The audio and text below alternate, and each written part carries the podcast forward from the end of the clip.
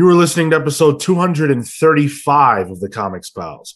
We're a group of comic book journalists and friends who record a podcast together because we don't talk enough about comics in our daily lives.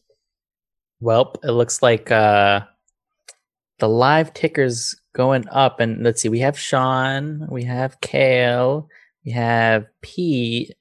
Oh, that's why. Okay. You guys ever notice how when Phil's not here, the only joke is that Phil's not here?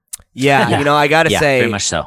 when Marco, um, he had like a bit of a pregnant pause before he went into that lame ass attempt at a bit, and you know, I really thought he was gonna just, just whiff it, and honestly, that would have been better.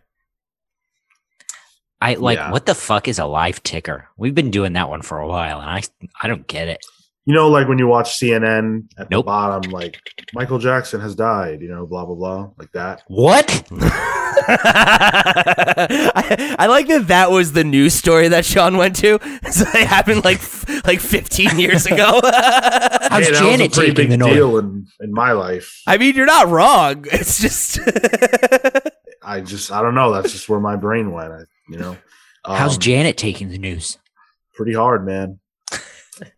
Uh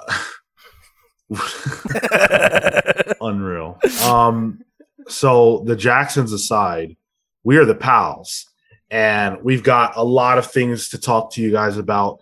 Today we're going to be reading uh some of your some of your your comments from the week. We're going to be talking about all the biggest things in the news and let me tell you something. This week was so big, No so joke. much news. Uh, it's it's actually unbelievable. We're going to be talking about the return of New York Comic Con, if you can believe that. Um, Emilia Clarke is stepping into the fray with her own comic book, Oh. aping Marvel, and well, I'll tell you how a little when we get to it.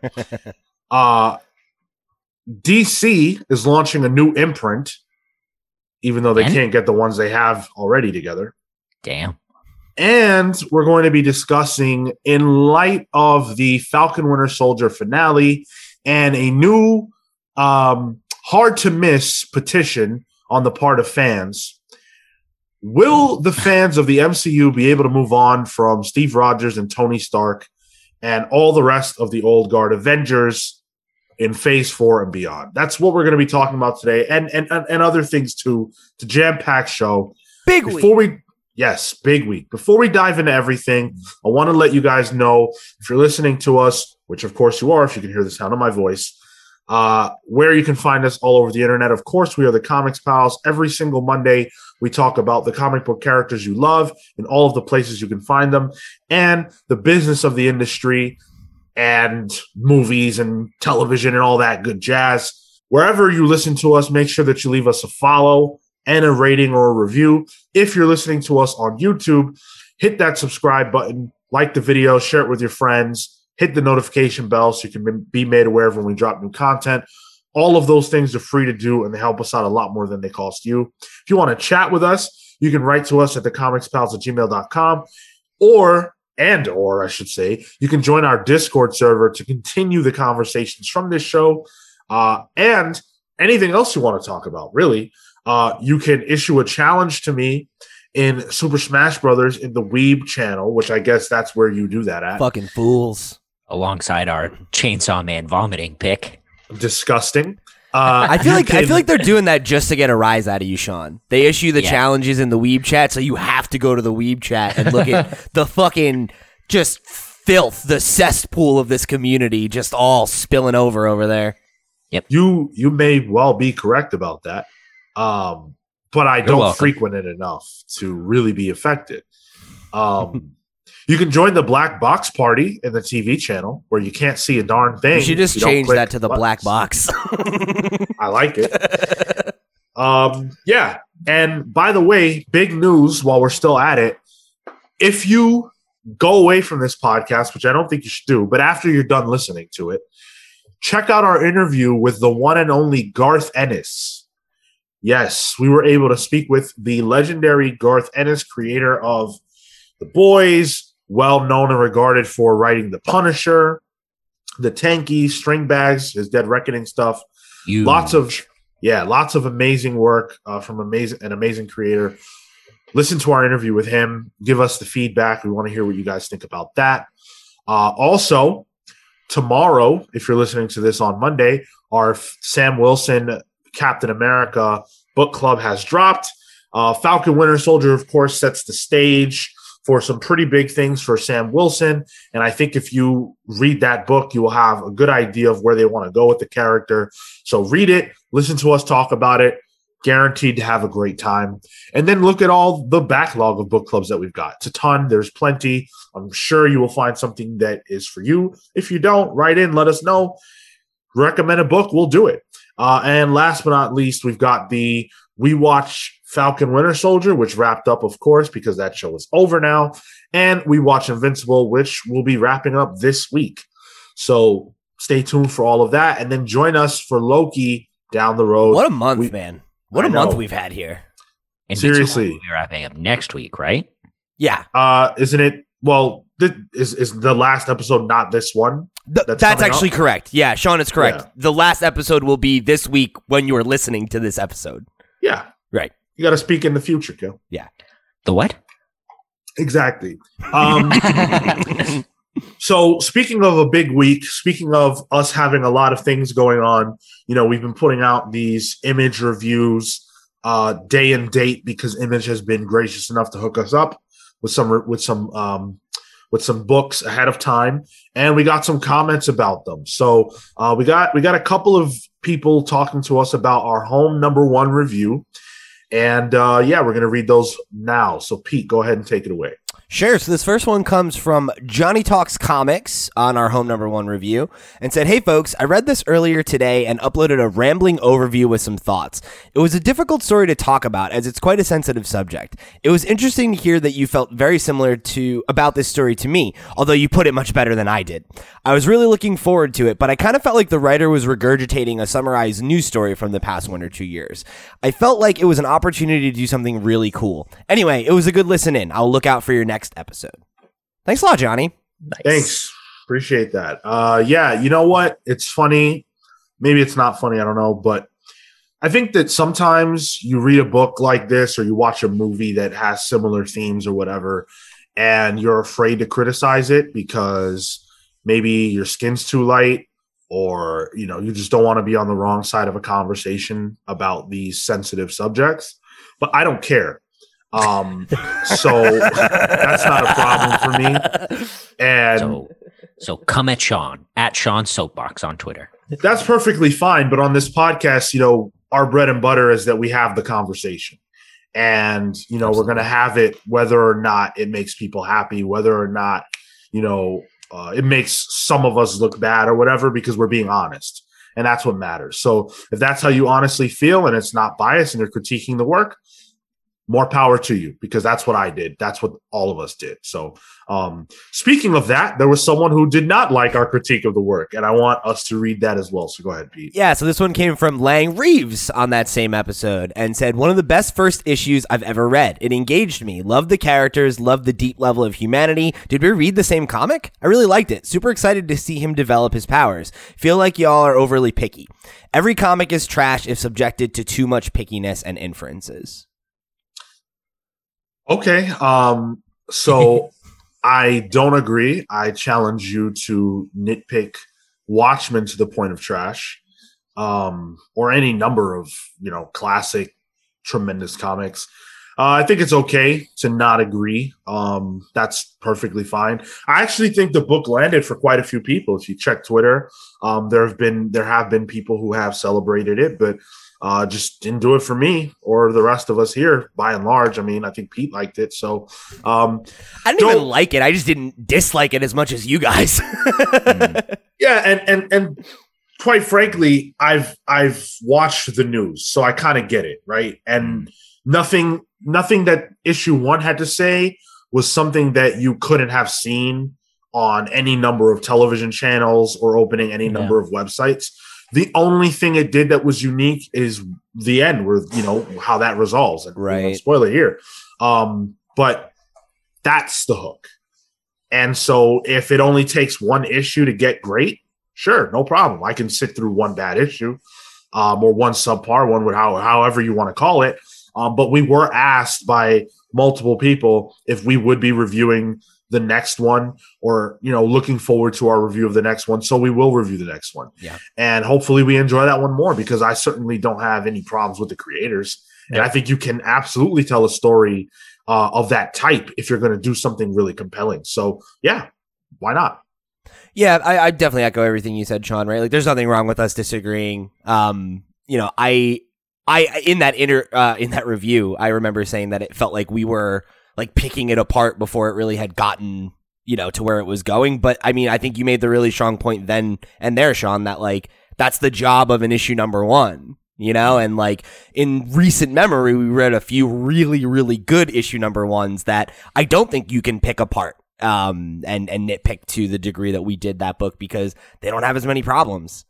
Um, yeah so you know, like, glad you enjoyed it. That's the takeaway. Fr- frankly our geiger review continues to get comments and everybody loves geiger Mm-hmm. Hmm. Right. Oh, and like again, right? We just had Rom V on. We loved the first issue of the Swamp Thing. Uh, we did Beta Ray Bill a few weeks ago. I don't give a fuck about Beta Ray Bill. Never uh, Daniel Warren Johnson, right? Never familiar with him before that. Made a complete fan out of me of both. Uh, you know, so there you go no shade, just wasn't for us. Exactly. Hopefully, the second one lands better. Yeah. At least for the comics. Let's see where it goes. Speaking of Beta Ray Bill, uh, well, you guys clearly really liked it because all three of you, Marco P and Cale, Hey. put Beta Ray Bill on your pals polls. I loved that first issue. Um, I mean, I think we, we talked about, you know, the, the story I thought was a good setup again for someone who isn't really familiar with the character. I think it, um, humanized him a lot. It gave you a lot to connect with, like about what his struggle is like and what are the challenges he goes through at like internally, um, which made me want to root for the guy. Um, but more than that, I mean, holy shit, the art is just next level. Oh my god. It's like a perfect uh, synthesis of, you know, I, I- like big two superhero comics, but also with a mix of that like underground comics with an X. Like it's a little dirtier, it's a little scragglier, but like, Hmm. God, it feels so good. Yeah, anything that Warren Johnson puts out is like gold. Yeah, it's a- anything. Murder Falcon, uh, Extremity. Now this stuff. I have to read Wonder Woman Dead Earth. Like there's heard just so much. too, yeah. yeah.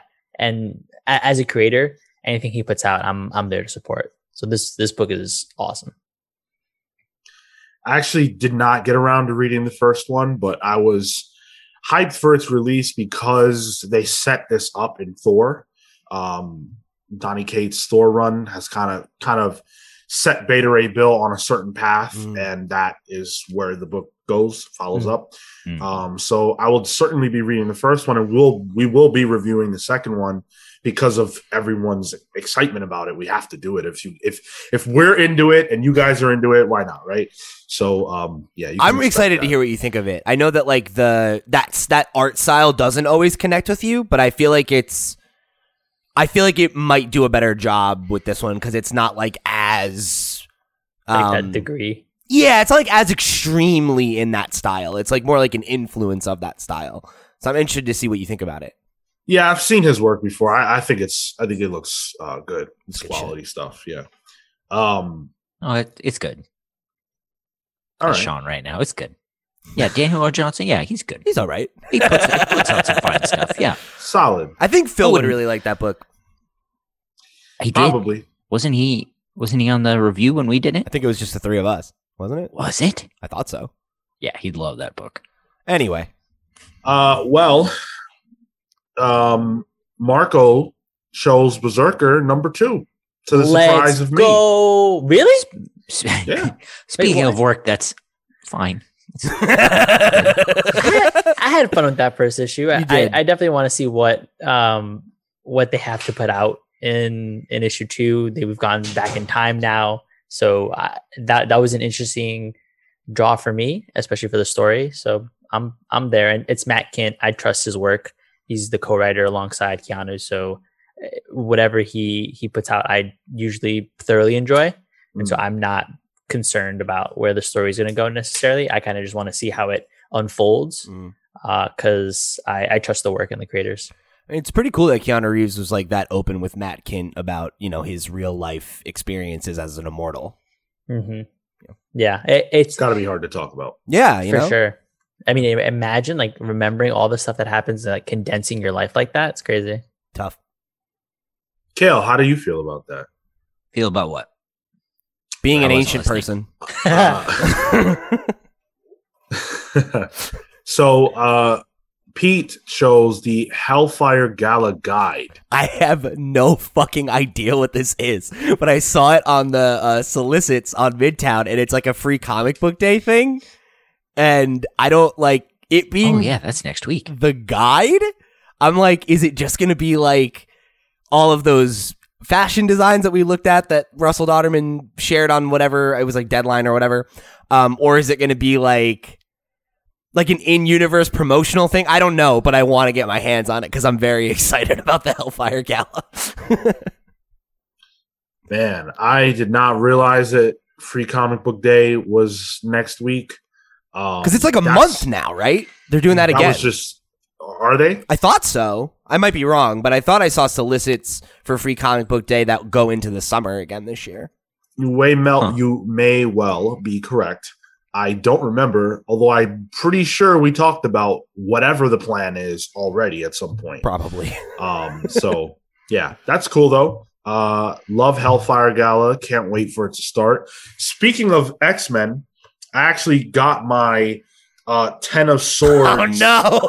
Yeah, you know, if you guys will give me like five seconds of grace, I will get it Go right now it. so that you can Go get see it. Oh my god, that's hilarious, I'm, I don't know I'm- why why put yourself through that. You know, dude. I like at he, this he point. di- he, he did it uh, after like the first issue. Remember? All right. I, I feel like at this point, like he did it. He's doing it for the art, you know. Like he he absolutely could have canceled this order, but like he's like, Yeah. nah, man, I'm gonna suffer for the podcast. I'm mean, even I ha- surprised.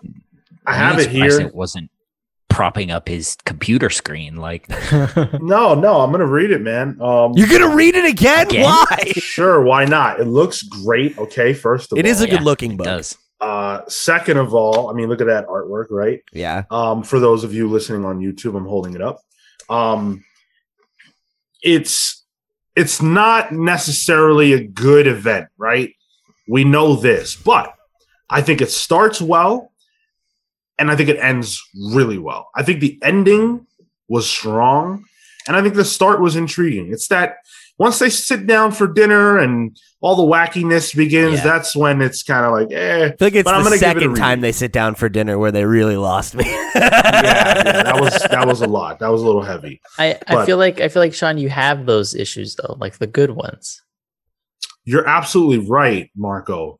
However, I don't know if you've heard of this, but I'm a comic book reader, right? And so what we like to do is we Okay. like to spend a lot of money on a run and then spend money again and buy the run again. That's what we do. Now, hang on. I- can attest. Can attest. I am a comic book reader, but I've never heard of this M word you keep saying. You spend a lot of. Money, Cale. Oh, What? so how do you read your books then, Kill? That's what he has I a read wife this- for, Sean. I read. I read the same books over and over and over again. That's why I only talk about four things. Well, speaking of something old, I chose JLA Tower of Babel hardcover. Uh, I'm actually not convinced I don't own this, but I know I haven't read it. Uh, it's being reprinted in hardcover. I probably am not going to check to see if I already own it. I'll probably just buy it again because that's what we do. respect, Sean. Respect. You, know, gonna so right? Sean, let me ask you this: uh, How often do you go through your collection? Like regularly at all? Never. Because I remember before I moved, it was the first time I really had to go through all my comics in like five or six years. Mm. And the amount of issues I found that I had bought more than one time was embarrassing. Oh man, yeah, please. I do that all the time. When I go to Midtown, I'm like, oh crap, I forgot to buy this last week, and I buy it, and then I get home You're like, and oh, I'm wait, like, no, oh, it's right there. It's right in my face. Yeah, no, I've done that a lot. Like uh, so often, where like you go to pull it and the last issue's behind you, and you're like, "Oh yeah, I need this too." No, you don't, you fucking idiot. Now you have three copies of Invincible 99. Good job. And I'm the worst at at Comic Con. Like, I, I, it doesn't happen as much because we're really busy at Comic Con now. But Yeah. um, when we weren't, or when we weren't together, rather, I would go and like find the like five ten dollar trades, Marvel DC Yeah. trades, and just buy, buy, buy. And then realize, oh, I bought this last year, or I bought that two years ago, or whatever. And I have like three copies of Ultimates, um, Ultimate Avengers by Jonathan Hickman. I feel like with uh, collections, it's not like as bad because it's like you just give that to somebody as like a gift or something. Like the I don't have single. friends that read comics. Well. Awful. That's why I do this. um, I mean, it's in the tagline, right? We don't talk enough about comics in our daily lives. That's true. That's about me, not you. Never gave me a damn comic. um, you don't read Live in- comics. That's what where you just said. you live? Yeah. Uh, but um, I did want to just give a quick shout out if you guys would like a solution. Um, I have this app that I use. It's called CLZ Comics. This is a plug. Uh, I, I mean, if they want to give us a, an- a sponsorship, that'd be great. Um, but yeah, Marco it's it's literally just like a database for all your comics. And like when Oh, I I've- I had that app. when I moved, I updated it once with my whole collection, and now every time I get a book, I just throw it on. Um, so that's helped me not do that anymore. you must not buy comics that frequently. I I, I can't sit. And you can't sit that. and catalog That's- them every fucking week. crazy. Yeah, What? There's just no way. That was the funnest part about go picking up books weekly is you read it and then you put it into an exp- expel. Like it's awesome. That doesn't sound fun. The last- So much fun. The last time I really like sat down and did a big batch was when we came back from Comic Con 2019 because I bought like 40 issues of Invincible and it was just like sitting there, literally just like check, check. yes. so fucking tedious. It's insane. nerds. Uh, I so would, I would love to find out who in our audience relates to all this because I can tell you, I do not at all. It's because you're a trade waiter. You don't understand Yeah. the joys of collecting. You're absolutely right. I Uh, don't want all that fire starter hoarder bullshit in my house. well, in any event, I guess that means Cale will not be picking up his poll. Robin number one. yeah, you're probably right. Because the the comic shops are all closed here, so um oh and I buy digital anyway, so actually I probably will. Uh this is uh probably the last chance I'm gonna give Damian Wayne as Robin. I don't like Damian. What? Hmm. Or even less, I don't like Damian as Robin. Did you did you read uh Son of Bat of yeah, Son of Batman, I think, um with Patrick Gleason? No. It was a it was a I think it was like a post new 52 book. That was Is a that- really really good exploration of the character, I thought. A lot of fun. Is that the one where Bruce dies? Not not the original death, but he he dies and he and Damian has to like grow up and become Batman. No, no, no, no. The this one he, he has like a pet demon or something. No, I didn't. I definitely didn't read that, um, and I won't. Uh, but this sounds cool. Uh, so this is uh, Joshua Williamson and Gleb Mein Meinkopf Melnikov. Melkonoff. Mel Melnik Melnikov. Minecraft. It's Oh, very. no. Have you guys What's been? wrong with you? Have you, have you guys seen the DC website? I can't see the. Oh, I guess I could zoom in. Your Anyway. busted ass eyes get a bigger screen. uh, Damian has decided to go off on his own and figure out what it means to be a hero. And I guess what that means is he's going to go kick some ninja ass. Nice. And you know what? I'm here for that. Joshua Williamson is one of my favorite creators right now of recent history. He's very talented. His flash run, I was all, I was running all over this podcast talking about how much I loved it. Um, and Gleb Melnikov is the trolliest of trolls in comics, but he's also extremely talented, and no one can shut him up because he's real good at what he does. So I can't wait to see this team up and what Joshua Williamson has to say about Robin, Damian Wayne. Yeah. Yeah, I'm I really want to get into Williamson's uh Flash. I heard really good stuff. Flash is a character that I always want to read but don't. Probably similar to Daredevil. Um but the stuff I heard about that made me really want to get it. So I'm real excited to try to get in on the the ground floor with Robin and then uh be more incentivized for the Flash. Flash is probably too long for a book club, but I think you would really enjoy it. I really do. Sick. Let's jump into the news. Um, New York Comic Con. You know, I, I'm I'm really mad about this announcement. Okay, before we even talk about it, New York Comic Con is coming back this year. I'm really mad about this announcement for one reason only: COVID. Who, who cares? Whatever. I'm mad because I now have a black mark on my uh my predictions. I said it wouldn't be Oh, coming back. I I Yep. see. Yep. Yeah, I think Yeah. we all said that, right? I think we did. Yeah, Yeah. We did. That sucks. But great. putting that aside, putting putting me aside, uh San Diego Comic Con announced their Thanksgiving whatever, and New York Comic Con followed suit uh not terribly long after the fact. And I think maybe they were maybe imagine. Uh maybe they were waiting on that. But in any event, we now know that New York Comic Con is officially coming back. Uh, they did send out an email uh, that I don't I don't know who all got it or didn't get it, but um, it's it's returning. Um, and here are the the hits as far as what we can expect. Uh, so number one, uh, we will be running all our shows with reduced capacity. They announced several shows. They announced uh, Florida SuperCon will be returning September 10th through the 12th. Emerald City Comic Con will be returning uh, December 2nd through the 5th, and C2E2 will be returning December 10th through the 12th. Uh, with the dates for uh, New York Comic Con being October 7th through the 10th.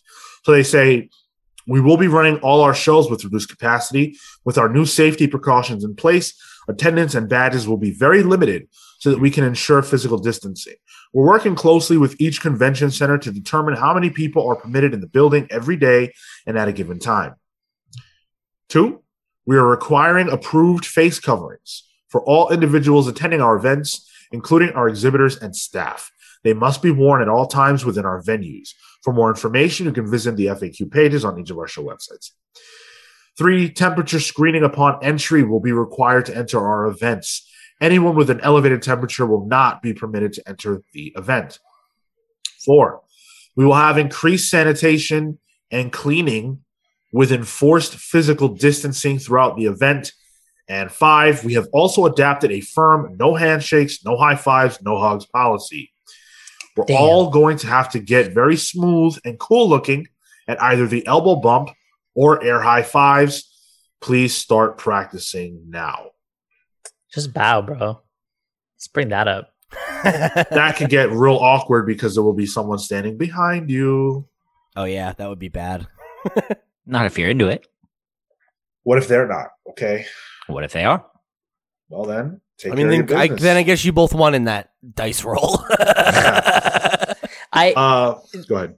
sorry the the enforced physical distancing. I feel like Is not going to happen be- at all. Yeah. yeah yeah that's gonna be hard to impossible. Everyone And can't be six feet apart, and then the next rule is about how you can't touch hands, but you can elbow bump. We're not six feet apart if we're bumping elbows. Like, what are we talking about here?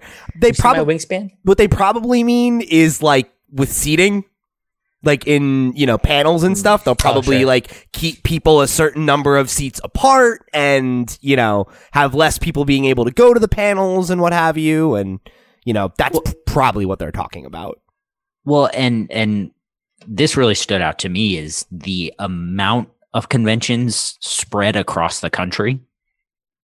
I wonder uh, if they've done that specifically so they can sort of put them in key areas so that you know people will go to what's closest to them as opposed to flocking all to All one over. place. sure sure yeah Well, this is their this is these are their cons. You know, this is these are the ReedPop conventions. they're not usually this close together though right Right. because c2e2 Well- is usually in the summer No, no fall no. C two E two is in like January. Okay, okay. Yeah.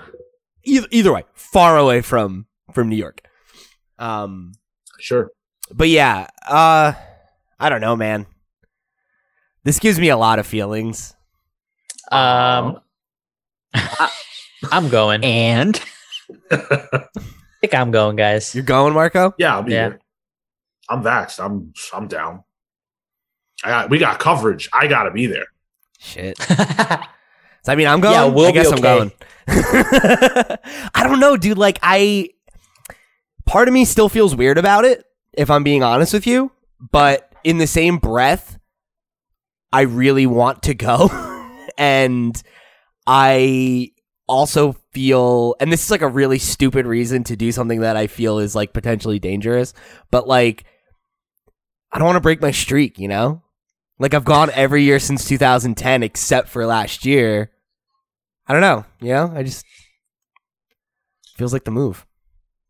Well, we are a ways away from October yet. And I think that there's still ways that things can develop to where it would make no sense to go um safe safety wise but i also think that you know by and large more and more people will be getting vaccinated. And unless there is a change in the virus um that should be you know that should mean that you're probably pretty safe. Especially Um, if they're doing temperature checks and everything and, you know, whatever. Like yeah as long as they're Well, actually doing that and being on top of it, which I imagine they will be because otherwise if somebody got sick, they're going to get fucking sued into the ground.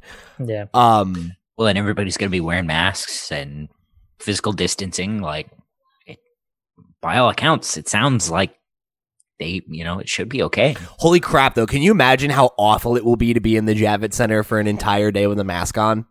Holy shit. Yeah. It's going to Yeah. smell disgusting. well, six feet is the minimum radius for the smell, uh, the smell factor there. So I don't know. I Yo, bro, we're be not getting beneficial. six feet apart from anybody. That's not happening. There's not six feet in the Javits Center on Comic Con. right weekend. from de- c- c- from booth to booth. That has to be what, like eight feet at most. But that's the thing. Surely they're going to distance the booths as oh, well. well, yeah, I guess. So, yeah, so they'll assume. probably That's the- do less, uh, less, you know, booths and exhibits and guests and They'll have to do so many less though. Like yeah. it'll be insane. I Well, kind of want to go just to see it. Like I remember when we were when we were talking about San Diego. Like, why would anyone go to this? It's just like morbid curiosity. Honestly, like v- being able to remember like ten years from now, be like, oh, remember when we were there the year when there was like fucking nobody here and it was super weird. Remember when we skipped thanksgiving dinner to go to san diego comic-con and catch covid that was smart yeah. um, but uh, this could actually have unintended consequences for creators because Mm. you know creators often double up to save money on tables because tabling at New York Comic Con is very expensive, and some of the creators who we love do that. So I wonder how they'll be able to afford their tables now that they may potentially have to only do one person a table if. They, the intent is to be six feet apart, even for the creators. That's not achievable. it's also table. it's also tough because you know we pointed out earlier usually these are spread out like i can imagine that that would be a really tough financial thing too to be like i'm gonna fly all around the country in the span of three months you know like i mean it's four months i guess but like emerald and c2e2 are like eight or five days apart like that's awful you're gonna go to fucking so i don't know right like so you went to New York and then you've got about a month off and then you're at Emerald, which is in fucking Seattle, and then you got to fly to Chicago 5 days later. Like are you flying home between those two events? Like I don't know. That just seems like a lot. But again, that's that's what I'm saying. Like, you know, each convention will probably attract artists who are, More In that area. Oh, closer. you know, sure. because I can't imagine those people will be able to do that, and they probably know that. And I mean then it also raises the question of like how much does it cost to go? And Yeah. because it's probably going to be the same amount as it normally is. That's a reasonable thing. Hmm. Um, but If like more. it's gonna have half the stuff and half the people, and you Yeah. probably can't get into the panels. And I don't know, dude. It, like does it even become financially feasible for ReedPop to do it at, at that point you know like if, Yeah. if a lot of it is getting the the the booths to sign up, getting the uh, people enough passes to actually go, it, it becomes I don't know. There's budgetary concern there because you must be spending a lot to do that, especially considering the costs for keeping everything sanitary. And we're having reduced capacity, and less people are coming overall. Marco, you're the shrewdest businessman of all of us. You know how this works. If you can't have the people, you raise the prices. They have to meet their demands regardless, and they will um, front load that onto the consumer as ever. you or the panelists uh, and the guests who do pay for their tables. So um, that's going to be it's going to be interesting to see how this whole thing works. Creators are not strangers to having you know several cons back to back. Um, that's pretty normal for them traveling to different states each and every weekend. I don't think that's the, as big of a concern as the fact that you know tabling is going to be different. It's going to look different. It's going to have different financial realities. And for them, they have to figure out, you know, if there are less people and I'm fighting for air here, you know, can I make this work? But no one knows because Yeah. we don't have anything to go off of. Um, and there will be no precedent before these. So it's really going to be like for, you know, let's say Dan Doherty or Kalen Smith or Victor Dandridge or whoever, it's going to be you know the price of getting there didn't change for me uh, but i got to make a certain amount of money to make it worth my while can i still make that in these Yeah. in these uh times You also have that's to going to be the question you have to ask too like are there going to be people who want to go that can't get a table because there's not enough tables? Yes. You know? Yeah, um like are we like like are we going to even be able to get passes? Like we get passes through ReedPop usually. Like if they're reducing numbers are we on that line? Like are we too small to get passes this year? You know like whatever. I wonder.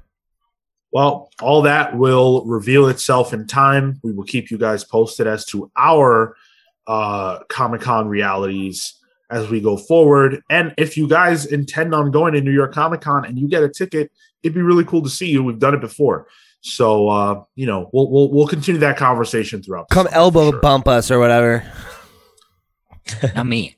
Don't touch me. You won't be there. You'll be there virtually. I'll You're damn right. Don't don't touch me. I'll I put won't be a, there. uh, I'll put a um an iPad on Marco's head. I'll attach it to his head, and it'll just be you. So you'll now, be there. okay, now we're talking. Can we? I want to is strap it to the back of his head so that like Marco has to turn around every time we want to talk to Cale. I like that. That is ideal. I like it a lot. Uh, so let's let's jump ahead and talk about another celebrity diving headfirst into comic books. So the mother of dragons from Game of Thrones, My mom. Emilia Clarke, is putting Oh. out a comic book called Mother of Madness, which is going to be a three issue series coming from Image starting in July. Uh, but it won't be Amelia alone. She will be co writing this with Marguerite Bennett. Um, and the artist will be Leila Leiz, Lees? something like that. Probably Lee's. Yeah. Um, if the Mother of Madness name sounds familiar to you at all, uh, or at least the, you know, the acronym MOM, right? Um, or the abbreviation rather. Uh, if that sounds familiar to you, you're probably thinking about Doctor Strange and the Multiverse of Madness, which, if you watch WandaVision, you pretty much know that that's going to involve her search for her kids mom right um so that little aping aside we did get some some interior artwork from the book. Um and it looks pretty good. The book is about a mother who has deadpool like powers. We could expect deadpool like zaniness. Uh it's it's described by image as in MOM, Mother of Madness, the mayhem begins with Maya, under the weather scientist by day, over the top superhero by night, and badass single mom 24 7. Deadpool action collides with flea black Fleabag comedy when Maya activates her freakish superpowers to take on a secret sect of human traffickers. Each installment of the series will be an extra length issue filled to the brim with comedy and chaos. Just sounds like a Deadpool comic to me. I don't. No, thank you. Yeah, all those remember all those stories about Deadpool being a parent? Totally. The go ahead. No, go ahead, Marco. I would just say the the art looks looks solid. Um, Yeah. I'm I'm down to to see what they have to put out. Um, I think for me, it's it's not Emilia by herself. I I feel like you know there there somebody's gonna be there, sort of watching the story and ensuring that the the beats get hit and we get hopefully like those emotional connections and we can grip ourselves in the story. Um, so I I don't I feel like there was like some conversation about uh, you know a first time writer and should we read it? Is that going to be detrimental to the book or whatever? But with Bennett on it, I think she can at, at the very least manage a lot of that. And um, I've not read her work, but I hear people enjoy it. So yeah, I'm I'm down to give this a shot. So I showed the the artwork to my girlfriend because she, you know, she was curious at the idea that Emilia Clarke was going to be writing a comic book, and Mhm. you know, she asked me if there was art, and I said, yeah, and I showed her without any provocation whatsoever. The first thing she said was, uh, I showed her, I showed her the second page, and the first thing she said was, "Wow, there's a lot going on there." And I said, "What do you mean?" And she said, There are a lot of words on that page. And that is the telltale sign of a writer who is not familiar with comic books. Because, boy, there's a lot going on on some of these pages. And, uh, you know, I'm intrigued, but this again gives me we're doing this to try to see if if if there's interest in this as a movie vibes. Oh yeah, yeah. I mean, I think I think that's clearly what this is, right? Like, um, and you know how you feel about that is going to vary from person to person, but I feel like, you know, with Emilia Clarke attached and the character kind of looks like her, you know, yeah, it's it's BRZRKR all over again, of course, right? Like this is Image hoping that they can, I think, probably replicate that success, um, cash in on her star power. She gets a credit. There's some interest in the IP. Maybe it gets signed. She has uh, a new leading role that she can throw herself into. Sure. Yeah, I um I don't know if this works as well as the Keanu Reeves thing. Um I think I don't know if she has the same level of cachet that he does. That's probably true. It's unfortunate that this is happening now. I think if it had happened like at season seven of Game of Thrones, uh, it would be, Mhm. we'd be having a different conversation. Um, but yeah, I mean, I think now, and through no fault of her own, um, I think she is she needs to kind of mount a comeback, you know, because her breakout role, the thing that put her on the map, like ended poorly, and obviously, you know, Game of Thrones as a thing um, went from being like one of the defining pieces of pop culture of the last like 10 years to a thing that nobody wants to talk about anymore. Um, so she needs something like this. Um, but I definitely agree with you that like it's not the same one to one that it would be for Keanu, but it also probably doesn't need to be. It probably doesn't need to be that successful for it to do what you know uh, she probably wants it to do for her career. You know, Yeah. Yep. I am I am agreed with that. Um I think this is cool. I hope it brings people into comic shops as ever. That's always my stance. Yeah. Um the fact that it's coming from Image is good. I like that, giving Image, you know, a nice little bump potentially.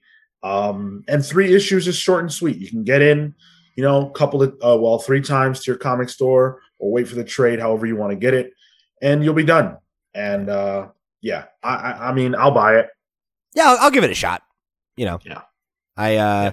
at the very least, I hope it. I hope it does something for her. I think she's a good actress, and I'd love to see her uh, be able to uh, overcome being typecast as as Daenerys.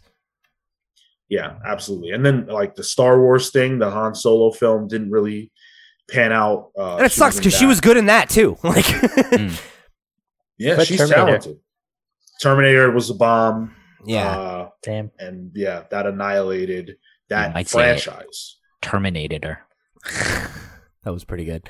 Um, I know that there's also that rumor that she might be in Secret Invasion, so maybe this is part of a broader, you know, A, Getting a out there, kind or of. a- an announcement. it was a rumor.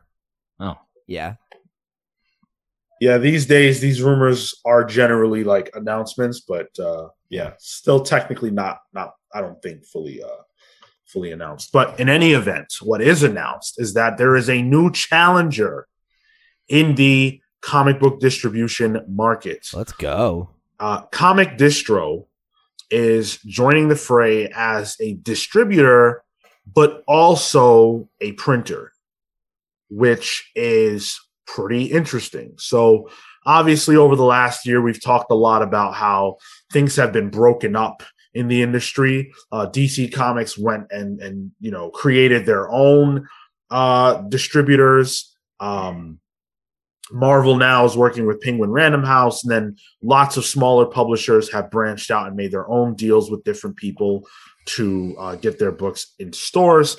And so now Comic Distro is going to be uh, jumping in as as as one of those options. They're going to be coming from uh, San Jose, California, and Austin Oswick, I think, who is the founder of Comic Distro, said, We aim to democratize the business of comic book distribution to be more accessible and practical for comic book publishers and retailers.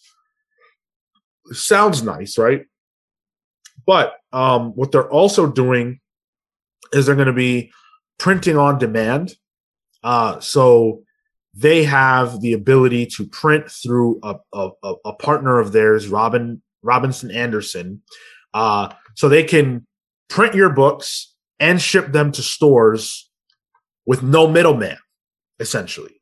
Hmm. Um, that's that's pretty nice. That's a nice Yeah, deal. that's pretty cool, yeah. Um, especially for smaller publishers. right. Yeah. Exactly. They have a website, comicdistro.com, that uh, by all accounts is easy to use and pretty, you know, uh, intuitive. And it allows a publisher to be able to see in real time their books being ordered and purchased. Uh, it allows for stores to be able to reorder very easily. Um, and they're they're able to, uh, I believe, that the publishers don't have to pay any yeah they don't have to pay anything for printing or shipping so taking that cost Holy away from publishers really? is pretty huge yeah That's insane. Yeah, that's huge. Well, and the other thing that I, I was reading that I thought was interesting was how the because it, it's it sounds like the website is like pr- it's it's like a it's just a B two B website. It's just for businesses, not like consumers. So like Sean was saying, like the shop owners, you can just go browse, and they have like all these like really nice like organized sections of like here's our featured comics, here's our most popular comics, here's new releases, here's upcoming releases that you can schedule. Yep. And I mean, it's like it's a little basic right now. Like it looks like a kind of basic design, but I mean, it looks like it would be pretty straightforward to be able to just go through and identify new books that you might want to check out or get in your shop, which is, you know, we've talked a lot about how Diamond System sucks, you know, and that was one of the big things of like, you know, why it was interesting to see Penguin like being more aggressive at entering the space because like they obviously have the infrastructure to build a better system, have a better online portal, all that shit. But like, it seems like Comic Distro is, you know, making that play already, which is cool.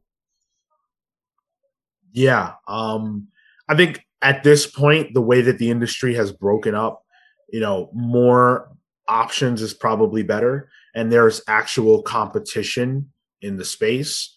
So so be it. Sounds great. Um, and this is the this is what now has to happen. If you're going to come into comics and you're going to be a distributor or you're going to have any involvement from the business level at the top in terms of making comics get to stores, you have to do something uh, special. You have to do something that is going to make people choose you over the various various different options that there are. And it appears that Comic Distro is doing that. So um, that's a positive thing, in my opinion.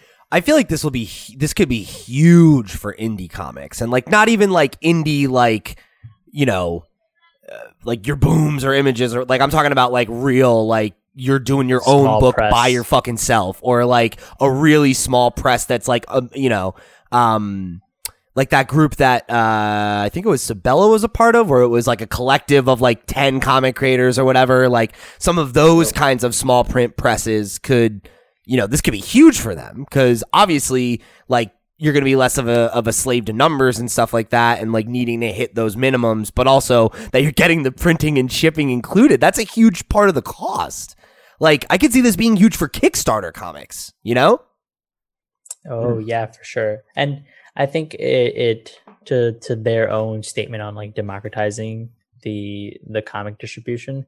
If it helps, um, like you said, Pete, those small pubs, then I mean that just means more comics in the door. Uh, so Mhm. That's never an issue. I I I wonder though what um what the thresholds are because I'm I'm assuming there has to be some amount that uh, they're not charging you know ten dollars a first issue or something. Sure. Because if you're scrolling through i have seen that you know a lot of them are starting at five dollars some single issues go for like 10 so i, I wonder you know if if uh, this is because it's already niche comics if there's an expectation that they're going to be a little more costly which might be true you know maybe uh, you're you're circumventing some of that cost maybe by the fact that you don't have to pay uh, for shipping or printing. So it remains to be seen. or that somebody's not taking a cut right? Sure. Yeah, it, rema- it remains to be seen how that's all going to shake out. Um, but, But, yeah, like- I think. Go ahead. I was uh, Mark always likes to talk about webtoons and stuff. Like I could see like those kinds of creators using this to like Yeah. bundle their work and sell it. You know, they actually one of these right here platinum soldier issue one it's a kickstarter book right now so yeah There you the- go. and it looks like the a perfect place to be able to distribute it um so that way you're not doing everything by hand you know Hmm. and you can like get in shops alongside you know the big the big guys and not need somebody to do that on your behalf. Yeah. Um, I, I I'm very excited to see where this all goes. Um, and and whether or not stores and publishers alike use them. hmm Yeah, I mean that'll be the thing, right? What's the adoption rate like? hmm But um, very promising. Mhm. So speaking of the new in the industry, DC has launched a new horror imprint, Why? which is called DC Horror. They already have a horror imprint. wait what is They that do? that's What not is it, it? Isn't Hill House horror imprint? It's, I mean, yeah, but it's Hill's house. Fair. Joe Hills. Whose house? Hill's house. Um, they've had horror imprints. You know, they've had, um, well, I guess, you know, Vertigo wasn't necessarily a horror imprint, but you know, Had lots of horror books. yeah, yeah anthologies and stuff exactly. Um, and the first book to come out of their uh, horror imprint is a book based on The Conjuring. So, uh, the book is called The Conjuring: The Lover, which is going to be a yeah a prelude to the film uh, The Conjuring. The Devil Made Me Do It. Uh, so it's a five issue series that's going to be co-written by the writers of The Conjuring 2 and The Conjuring The Devil Made Me Do It. Uh, David Leslie Johnson McGoldrick and Rex Ogle. Uh, the comic's going to be drawn by Garry Brown with a uh, cover by Bill Sienkiewicz. Um, Hmm.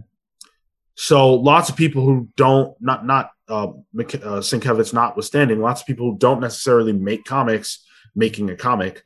Um, and it's gonna have some it's gonna have some backups with Scott Snyder, um, Dennis Cohen, uh, Juan Ferreyra.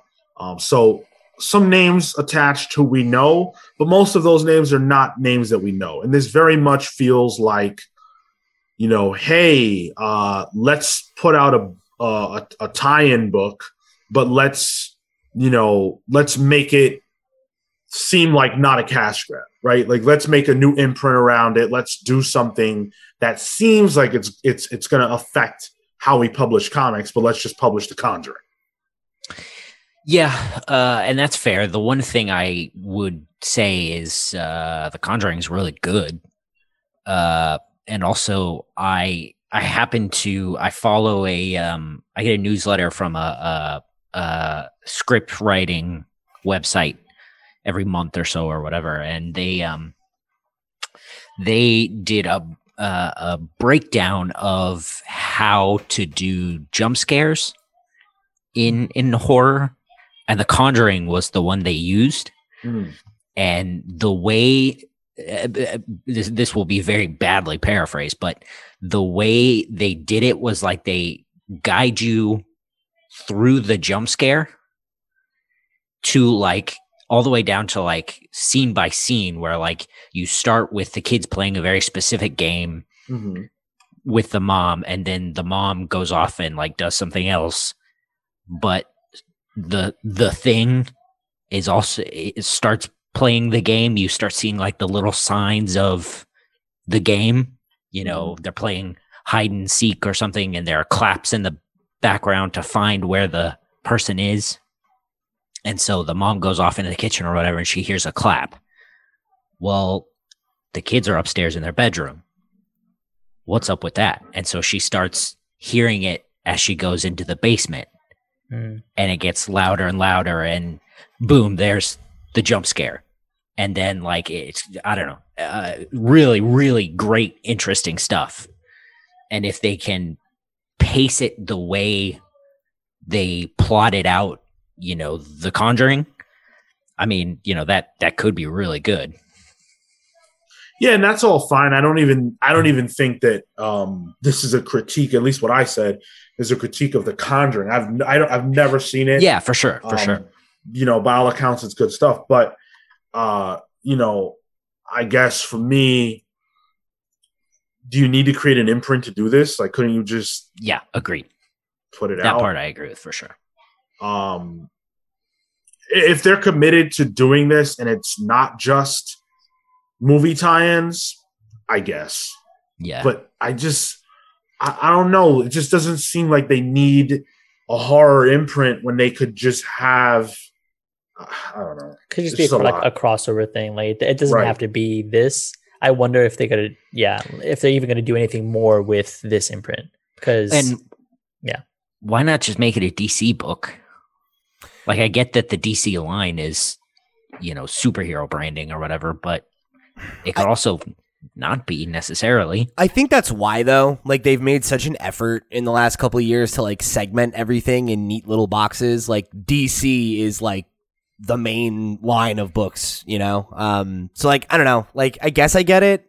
The only thing I could think of with the DC horror side of things is, you know, I remember when uh, 2 weeks ago maybe when we reviewed um Silver Coin, which is that Mhm. horror anthology over at Image.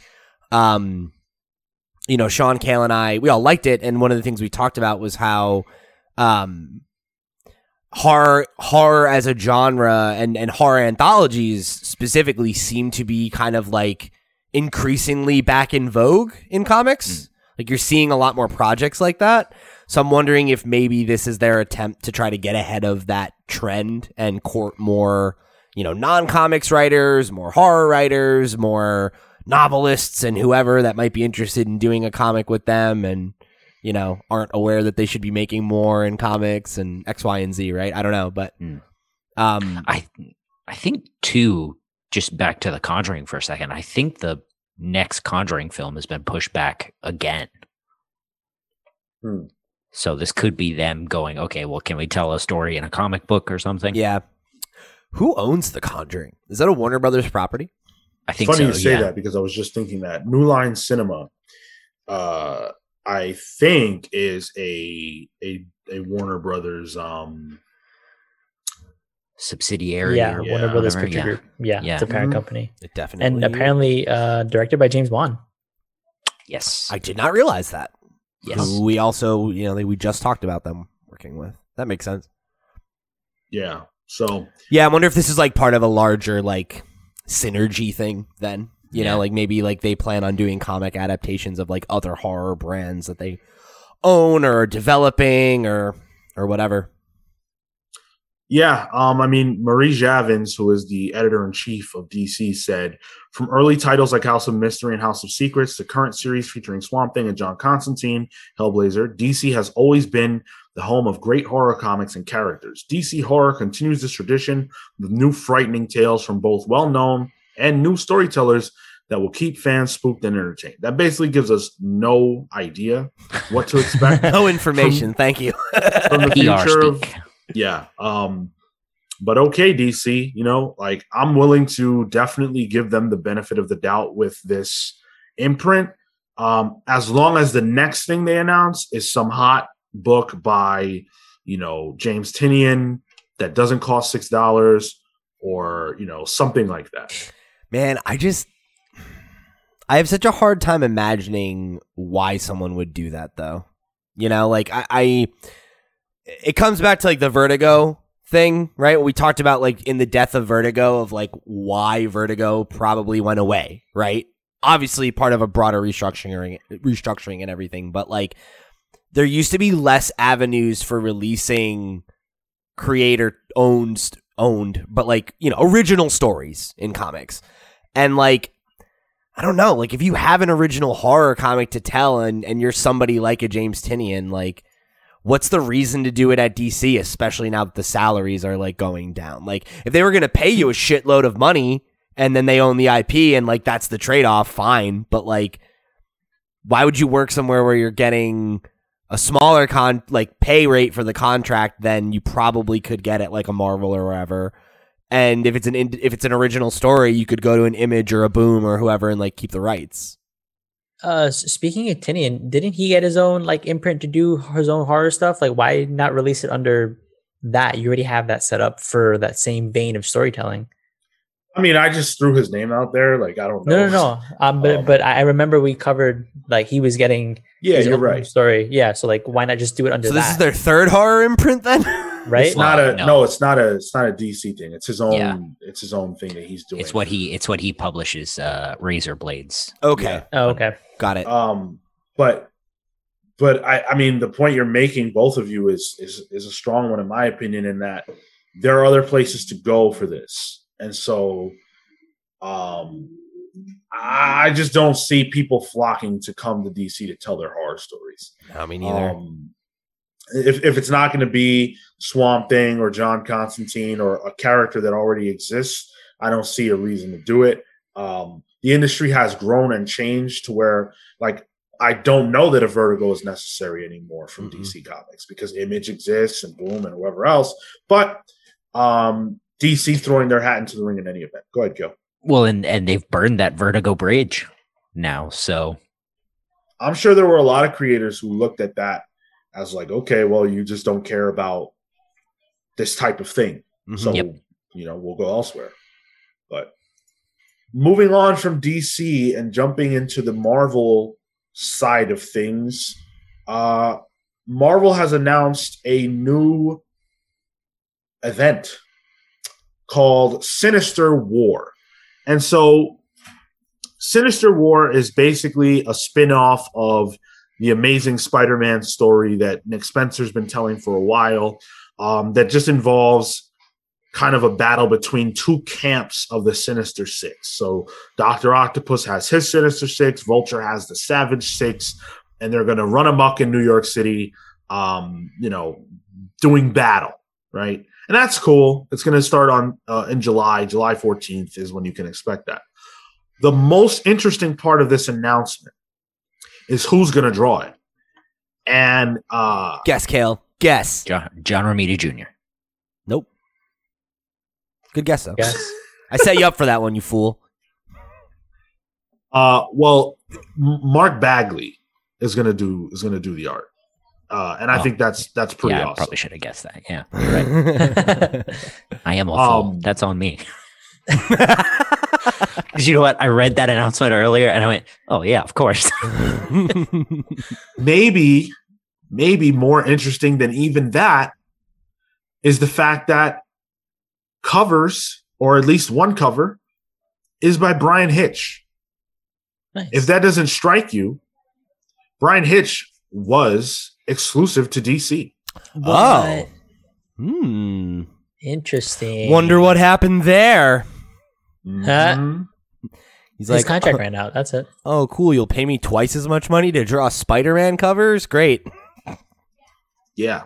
That's a deal. So, um, you know, another another exclusive contract that DC bites the dust, freeing him up to do what he wants where he wants to do it. Um, you know, I I I don't know how I to me when I hear the name Bryan Hitch, I think of him as a superstar. I don't know if his name rings out in comics the way it used to. Um, I don't know if the exclusive contract was benefiting DC the way it did, the way it does for like a Bendis or someone like Sure. that. Um, but still, you know, a name that rings out that's attached to some tremendous books historically, um, who can still, you know, draw his tail off and can write as well. I feel like that is a loss. I mean, uh, I think the fact that you see people at that level leaving the company for whatever reason, like it says something. yeah I, i'm i'm with you on that um so yeah I, i'm i'm excited actually believe it or not for this event i dropped amazing spider-man a, a, a little while back because uh, i just wasn't that compelled by the story nick spencer was telling um it was it was certainly fine but it felt uh kind of uh felt kind of sanitary it didn't it didn't have an edge there was no edge and not that not, not that i'm not edgy but there was no like nothing that was like oh wow I this is like the X factor for it. yeah It's just like, yeah, it's more Spider Man. I've read fucking thousands of Spider Man comics. Right. Um but you know seeing the sinister six go to war sinister 12 whatever uh with spider-man in the middle. All right The fine. fuck Savage Six is the other one? yeah. That's I think it's kind of funny that that team is led by Vulture. Like So if you if a- you had to like say like oh when you think like savage Spider-Man villains like who comes to mind? Like Vulture's not breaking that top ten for an me. old man. This old old fucking man The So when- animal- the more animalistic ones, I guess. Rhino. yeah team. like Yeah, Rhino, Rhino, Carnage like you know Kraven even like there's so many characters I would describe as savage well before we got to Vulture Yeah, yeah. I'm not I'm not sure who's on whose team necessarily. I suppose the cover's supposed to give us a clue to that. Um, but maybe not. I have no clue. Like whose side is Kraven on? He's in the middle. I don't know. Um, but uh Is Yeah. he grabbing one of? No, okay, those are his knives. I was like, is he grabbing Doc Ock's arm? Is that a clue?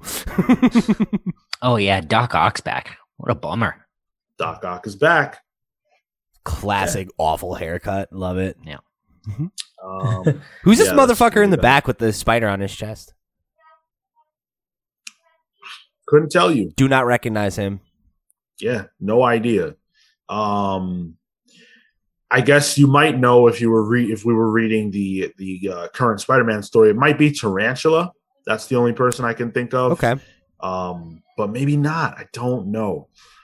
Um, July for this book, Sinister War. If you're into it, I'm definitely going to pick it up because again, I haven't been reading Spider Man.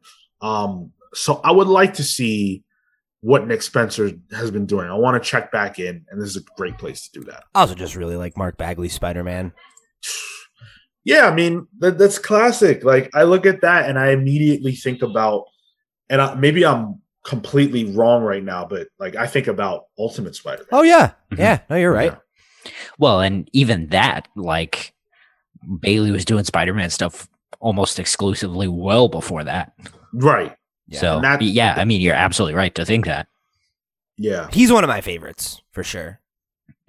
uh, the guy with the, in the back with the spider is that's the tarantula. Yeah. Okay, there we go. Very good. Uh, so let's talk about a trailer. We got a trailer for Shang-Chi, which we referenced at the top. Marvel has had Shang-Chi in the vault for some time now, but uh, given that the MCU was progressing and things seem to be kind of lightening up with COVID and movie theaters are back open, they're they're trying to get back on track. And Mm. so uh, we do now have a trailer for Shang-Chi that I'm going to actually uh, share with our YouTube viewers. If you're on YouTube, you'll be able to watch along with us. If you're not, you can listen to us talk about it. And uh, hopefully that's interesting for you. Here we go. So, again, Shang-Chi and the Legend of the Ten Rings, uh, Nice. starring Simu Liu as Shang-Chi and Awkwafina as uh, one of his friends. Has he been in this actor? Has he been in something else that was like big? He just uh the the show just ended. It wasn't Superstore, but it was something along that same line. Okay. I- he looks I familiar to me for some reason. yeah, he he he was on one of those like prime time like comedy shows. Okay. Yeah, Kim's Convenience. That's what it was. yes. Okay. Yeah, that I that I haven't seen hear that, but. I, I know it's like an award-winning Canadian show or something. hmm Um, What's what's cool about this is he said uh, I guess he said Marvel I want to play Shang-Chi and then the trailer came out on his birthday. oh, Yeah. really? Yep. Yep. That's fucking awesome for him. That's so cool. I love that. Um, Yes. I really like this trailer. Yep. Yeah, I'm very hyped for this and I can't believe I'm saying that about a Marvel movie. And, like, in not to say- 2021. yeah, sure. I mean, not to say that I like wasn't interested in it or wasn't excited, but like actually getting to see it makes it feel a lot less like nebulous. You know, like you get an idea of what it could feel like, and I don't know this feels like, um, for a lot of reasons, this feels like a a fresh flavor in the MCU, and I like that. Like the fact that, That it was takes place in. California is like really Yeah. different. You know? Well, it feel to me it feels like the early days of the MCU when they were trying out different genres very specifically. Mm-hmm. You know, this feels very kung fu movie. Yeah, You of know? course, Yeah. totally. Um it- like specifically. That Uh, that was the exciting part for me is that this felt very much like when you saw the the forest scene plus some of the other like action battles. It's all like wire fu stuff. Um, a lot of Hong Kong cinema kind of inspired. Yeah. That that makes it for, for me really appealing because that's not a character that, that I know, but just based off of the the inspiration alone, it makes it really interesting. So in the movie, uh, Shang-Chi's father is the Mandarin. Which, of Wait, course- what? Yeah. oh Yeah. fuck! I didn't. Oh. That's awesome. Okay. Mhm. Okay. And uh, you'll see here in a moment when they show that the 10 rings are not, they're not like bling on your fingers. Yeah. They're like they used to actually be. like wristbands. Yeah, yeah, They're yeah. like wristlets. You can see them right there. There They're, we go. they're these wristlets. Um, But the I ten rings the- are that's his thing, right? Yeah. That's yeah, that's Mandarin's big thing. Yep. Yeah. Um, but typically they are rings he wears on his fingers that each have like different powers, basically, like Mhm. you know, control over the elements, things of that nature. It doesn't seem like they're going down that road here. I actually read an interview uh, recently by Jon Favreau from many years ago where he talked about the fact that they would not be able to do the Mandarin the, the way he is in the comics because of how insane his powers are, and it just wouldn't work in a movie. Mhm. Um, so clearly, whoever uh, the the creative team behind this movie took some inspiration from what he said, and they're going in a different direction. Personally, guys, I gotta say, I'm really not that intrigued by this trailer. Um, it didn't really do anything for me. The Shang Chi's not a character that I that I really care about, um, and this trailer didn't make me care. I don't care about this for Shang-Chi or the Marvel side of it, but I'm excited to see a cool kung fu movie. Yeah, like a big budget kung fu movie. Yeah. That's kind of where I'm at. Like I don't he's a character that I just don't I don't have any relationship to. You know, like I think he, he's probably shown up in like two things I've ever read. Um so, you know, it's all going to be fresh to me. Um but that's kind of what is exciting to me about Phase 4 is like we're getting into like more obscure characters and things that like I'm just really not that familiar with even even as someone who's been reading Marvel comics for a long time. Um Yeah. so like getting into fresh ground there is like cool because I don't care about him now, but I'm pretty confident they'll make me care. Um and I think It's the MCU way. exactly, right? Exactly. Like, I didn't give a fuck about the Guardians of the Galaxy until I did, right? Like whatever. Um and I think this will probably hit those same notes. But but yeah, like for me it's very much more the kung fu element of it, like uh, watching the like this specifically, this fight scene on the train, I, when I watched that the first time I popped when he does the fucking punch and then he does the jump and kicks them both in the face. I was like, that's fucking awesome. Like, if that's the level of like fight choreography that we're gonna get, like, that seems really fun, you know, because like a lot of the MCU characters are just bruisers or like have powers that are like CG as fuck, you know? So like getting Yeah. a character who is more like sure he's got powers and everything, but like He his does? main deal is that he just whoops ass is really cool. I cool. don't think he does. Yeah, he does. I mean the the rings he it looks like he was putting on, right? Or was that not I him wearing those? I think that was somebody else. Yeah. Yeah. Oh, okay. Yeah. All right. Although Cause it- I will say the, the he's got to get at least one by Yeah. the time the movie ends. Probably. Otherwise, That'll- yeah. yeah. But yeah, he doesn't have powers. I thought he could um I thought he had chi powers. Like uh Like what, that's Iron Fist. I thought he did the same thing. He doesn't? Shang Shang Chi. His whole thing is he's the master of kung fu. Oh, okay. I thought I thought he also had like the ability to tap into that or whatever. I think. I mean, I you know, I think. Yeah, it depends on how they use it. I would say, but I think it's you know. Oh boy, uh, the the martial artist way of like you know focus your chi, you know, Yeah, yeah. That's what I was that's what I thought. Right, but not in the Iron Fist way. Okay. I got If you. that makes sense. Yeah, not as like uh he's gonna make his fist fucking strong Yeah. or whatever. Yeah, I feel like I remember him like shooting a fireball in something or something, so I, I thought he could like do kung fu magic or whatever, but yeah. I don't think so, but It's possible, I guess, but my understanding of Shang-Chi has always been that he doesn't have powers, and nothing in this trailer led me to believe that he does. yeah, Um, so we'll see. And like I said, I think he's got to get, you know, access to the 10 rings because they're most likely going to make him an Avenger. And, you know, I don't want like any Black Widows or Hawkeyes on the next team. So, Yeah. you know, Yep. he's- he's Only gotta heavy hitters. Could you rewind to the part where he's on the the bus again, fighting the dude with the sword? Uh, hopefully I did. We'll see right now, I, think guess. you did. I think it's right after this. Yeah. Can never remember. Yeah, Lots of because in this stuff. scene, I feel like he has the. No, you're right. That's the other guy Yeah. who had the rings on his arm. I guess that's his Yeah. dad. Um, yeah. All right. the yeah i mean uh, to your thing about him throwing a fireball or whatever shang-chi was like one of the most or the the masters of kung fu comic line uh was one of like the most successful marvel comics in the 70s Oh, really? um and that included you know characters like iron fist and and uh somebody else Colleen Um, Wing and stuff, probably. right? Yes, yes, exact. Um, and so, I mean, there's there is a a long, deep, forgotten history for those characters that has you know not been touched for forty years. Yeah. Time to bring it to Um, the forefront, baby.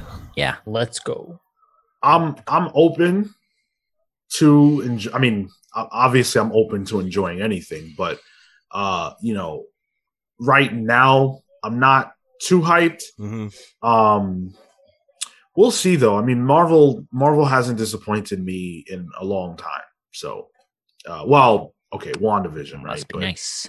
um you know I'll, I'll I'll give it a shot the same way I would anything else and the Mandarin part is the most interesting to me because I really was burned by Mhm. the, the the Iron Man 3 fake out so hopefully they can at least do the character justice here although they will be changing him because of course the general consensus is that the Mandarin from the comics is just like a straight up racist character Right. um so yeah he will be different Uh, I'm really excited for this one. Really am. Be cool. Looks cool. Yeah, Good. Uh, so something that I am excited about is the announcement in the wake of Falcon and Winter Soldier ending. We got the announcement that Captain America Four is in development. Um, and I guess I guess maybe the, the word announcement is a little bit too heavy um, because it's not Marvel saying this, but Deadline and Hollywood Reporter, who are you know the heaviest of heavy hitters, are saying that you know this this is in development. This announcement was made by them on uh, Friday, the same day that the show ended. Um, now, I want to warn you that from from this point and in and into our main topic, there will be possibly spoilers, likely spoilers for Falcon Winter Soldier. Um, the degree to the heaviness of them, I can't say because our conversation will go where it goes. So if you haven't seen that yet, you might want to uh, jump off, go listen to our Garth Ennis interview, um, and come back when you've watched it. But uh, other than that, I'm going to push forward now. So again, last chance. Um, Falcon Winter Soldier ends with you know Sam Wilson becoming Captain America. That is his his new role, and according to these reports, the movie is going to be focused on him as Captain America. That's so hype. Absolutely, Love that. Uh, Makes sense. I I'm over the moon excited about the prospect of that. I have said from the beginning that if this show did not end with him having adopted the, the role of Captain America and lead into a movie, then it was all for nothing. Um, it would be really terrible if there was just another season of the show, but it was called Captain America and Bucky or something like that, and there was no movie.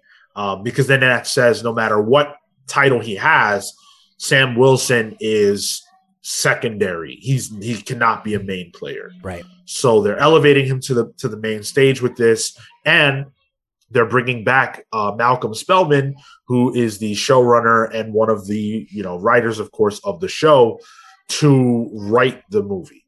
So that's I mean that's that's tremendous news. Um, are are how how into this are you guys? Oh, extremely. Um, we we talked all about this um, briefly at the end of our our Falcon Winter Soldier book club, which you can check out tomorrow. I'm sorry, not Falcon Winter Soldier book club. Our Falcon book club uh, about uh, Sam Wilson, Captain America, the the Nick Spencer run. Um, and we kind of talked about how uh, we wanted to see that development in the MCU, and that was where we we wanted to see it go because obviously comics being comics, right? There's only so many stories as Sam as Cap, whereas in the MCU, right, like he could be Cap for five, ten years. Like who's to say, right? That that could be really exciting. Um, so I'm I'm super into that. I think obviously, you know, there's there's precedent for it um in the comics and things to pull from there that you know uh, we talked all about in that book club. So go check it out. Um, I'd be interested to see that storyline play out, but I'd also be interested to see them go in like a totally different direction and just tell new stories with Sam as Cap. Um, because I mean, I think it, it it's a it's a natural development, you know, and and I think in the MCU and and the MCU being you know kind of a more it has to be more grounded in reality because there are actors and and all the in contracts and all these things that can influence you know the way that things play out like the idea of them committing to you know a trilogy of Cap movies about Sam is something that I, I would really love to see. I, I would I would definitely be down for that. Um, so yeah, I mean, I think for me, my only concern is what you laid out, Sean, which is that I just want to see them commit to it and not have it be like a oh he gets one movie and it's oh that's the Black Captain America movie and okay. And then, you know, it snaps back or whatever. He becomes Falcon again, whatever. Like, I really want to see them just fucking go, like, go for it, you know? Like, just really commit. He is Captain America and let's fucking move forward. Because I think there's so much you can do there. And I, I'd be here for it. the one of the things that um I, I mentioned in the review of the finale, and you guys can go check that out. Um, Sean, we we talked a little bit about this as like the news broke, and I think one of the one of the things that I mentioned was it's going to be interesting to sort of see the meta conversation around this because it is going to be a black man playing Captain America, both or both in the context of the MCU, but also like in real life and what does that sort Yeah. of do for the conversation so i think that's going to be really really intriguing because at the end of uh, at the end of um uh, falcon winter soldier we we see that you know similar to the comics he kind of lays down his politics and to what extent is that going to have ramifications in in the movie but also in the way that people receive anthony mackie as captain america and I think that's gonna uh, it's gonna be interesting to play out. Um, but I think it's important because you know the, he to what everyone else is saying, he's Cap now. That's important, and he needs that film because otherwise, he's yeah, like to what Sean said, he's secondary. Otherwise, Yeah. Um I so there's a there's a rumor that has persisted that Chris Evans is coming back. Uh and Deadline has been consistent in reporting that that's happening. Um, and apparently, there's another project in development as well that is based around him. Hmm. Um, obviously, him as Steve Rogers. Uh, that's going to be our main topic. Is you know whether fans will be able to accept the idea that those characters are gone and gone. You know, like in the permanent sense. Um, it's going to be hard to do that if they're not. You know, if they're not gone, then they're not gone. Um, as to this specific announcement, though, you know, we'll, we'll dive into that shortly.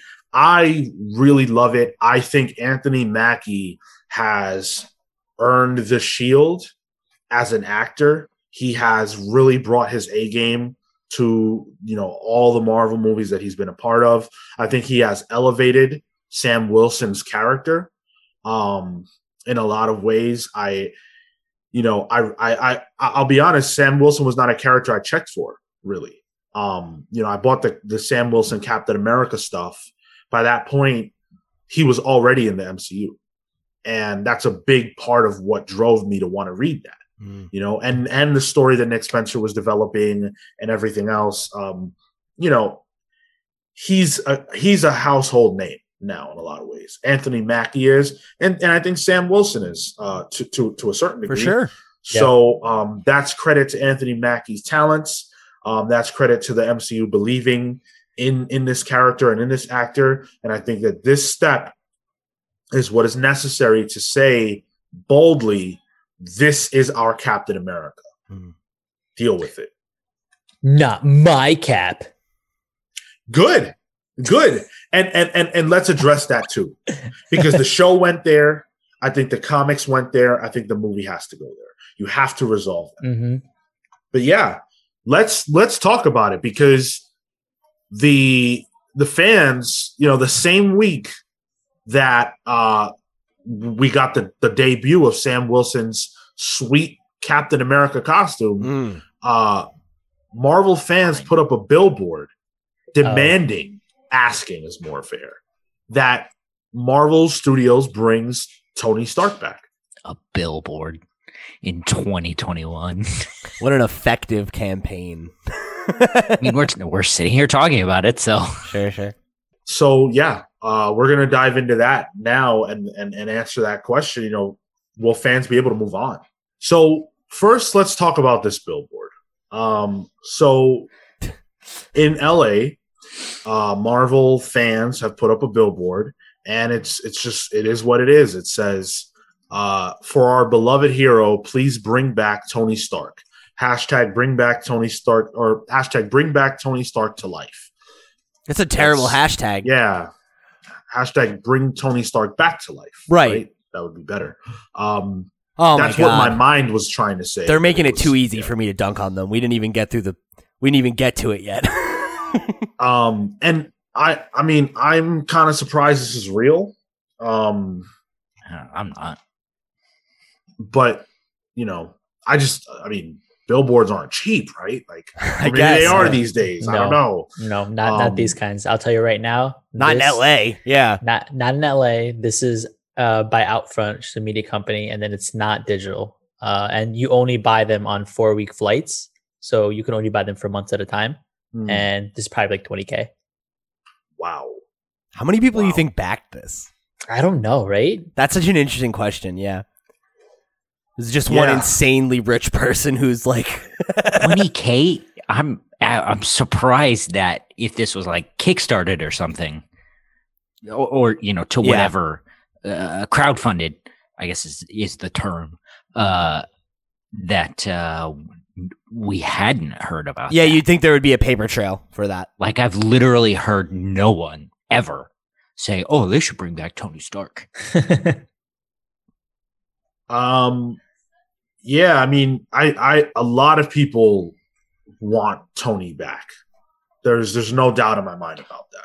Well, that's what Um, happens when a family member dies. Like you know, yeah, you want him back, of course, but But the, but the thing is that in this instance, it's possible. Is it going to happen? I don't think so, but it's possible. Yeah. And that's something that makes, you know, these films very um very easily manipulated by fans if Marvel gives in. I mean, whether you like it or not, right? The Snyder cut only exists because fans demanded it so. And so that showcases the power that audiences have. Star Wars Episode 9 only sucks because fans demanded it so. You know what? Sure. it's a fact. Uh, I thought you liked that movie. Um, oh, I enjoyed it. That doesn't mean it's a good movie. you were singing a different tune when that came out, buddy. I'll tell you what. Um, yeah, well, time and space, you know? yeah, uh, Sonic, notoriously with his his god awful design, was changed due to severe fan feedback, and you that know one worked out. that one worked out. That movie was I really enjoyed it, and it, he looked great. Yeah, but super. a lot, a lot of people complained about that fact. A lot, there were a lot of people complained about how he looked. Then there were people who complained about the effort it took to change his look. Right. Um, and so it's all over the map. But the fact of the matter is that fans have more power than they've ever had before. Uh, the internet has changed the game. Social media has changed the game. And now that we've recognized our power, we're not going to let it go. And so the, here you have, as Marco pointed out, fans who are spending $20,000 in the range of $20,000 to get a billboard to suggest that Marvel do something that Marvel might not have plans to do. Um, and you couple that with the announcement or the rumor, the persistent rumor that Steve Rogers will be returning. Um, and my question is, you know, what happens when you put out a Captain America movie and Steve's not there? You know, and it is Sam, and Chris Evans isn't around. Will will audiences be able to let go of these characters that built and defined the MCU for them? You know, the MCU isn't like if you love Captain America in the comics and he dies, that sucks, but you pretty much know he'll be back and all will be well eventually. You'll get the stories you want to get. And there are a wealth of stories about Captain America that you can go back and read. And most people probably haven't read every Cap story there is. So there's a lot of room there. The MCU, as deep as it is, isn't as nearly as deep, and it might never be as comics. And so that argument isn't as effective when you're talking about the movies because quite literally there are more Steve Rogers Captain America stories to be told without question. They're just choosing to stop now. You know, there are more Iron Man stories to be told with uh, Tony Stark in the suit. They're choosing to stop now. They found their end game with those characters and they said they're done and this is it. Now, Tony, I'm convinced about. Steve, I'm not. I'm not convinced he's done. In fact, I believe these rumors wholeheartedly. And I believe that not only is Steve coming back, I believe he will be in this movie as an old man. yeah. I think, and as much as I want to see that, I, I really do. I think that's the worst possible thing they can do for fans to get over the fact that their favorite characters are gone. I don't think movie audiences are accustomed to this, and I it's yet to be seen how they're going to tolerate it because there really isn't. What example is there of this ever having happened before? Yeah, I think so I think I think you're raising a lot of good points. I think when you're talking about Captain America specifically, it's interesting because the idea that this movie is like technically a Captain America 4, but it is also not, you know, it's like is starting with a fresh character and everything like it's interesting to question how audiences res- will respond to it because I think about s- how there have been like different eras of like James Bond. There's been different Batman. There's been different Spider Man, and like audiences got over that, but it was also like it was new every time. Right. Yeah, But I also wonder if that makes it easier because I think of like me as somebody who is not like you know uh a fan necessarily of any one specific MCU character over another, right? Like it's kind of like I go and see each movie and I either like the movie or I don't, you know? Um I don't really care about Tony or or Steve coming back. Like that's not really something I want. Um we've gotten a lot of movies with those characters. And I think what's cool about the MCU, at least as a fan of comics, is that it can move forward and that like things can end and characters can die and not come back. And that their loss impacts other characters. You know, like the entirety of the second Spider Man movie is like in the shadow of the fact that these characters who were leading the world are gone now. And me as a young person feeling the pressure that I need to live up to that, right? Like that's narratively rich. That's moving forward. That's, you know, allowing the world to grow and change and, and, and, grow with you as a viewer and like that to me is way more exciting and way more interesting um that said, you know, this whole billboard thing speaks to the fact that there are other viewers who like don't want that you know in the same way that you know they d- they don't ever want to see maybe a superhero mantle change hands or whatever right? And like some people just feel that way and that's not necessarily wrong.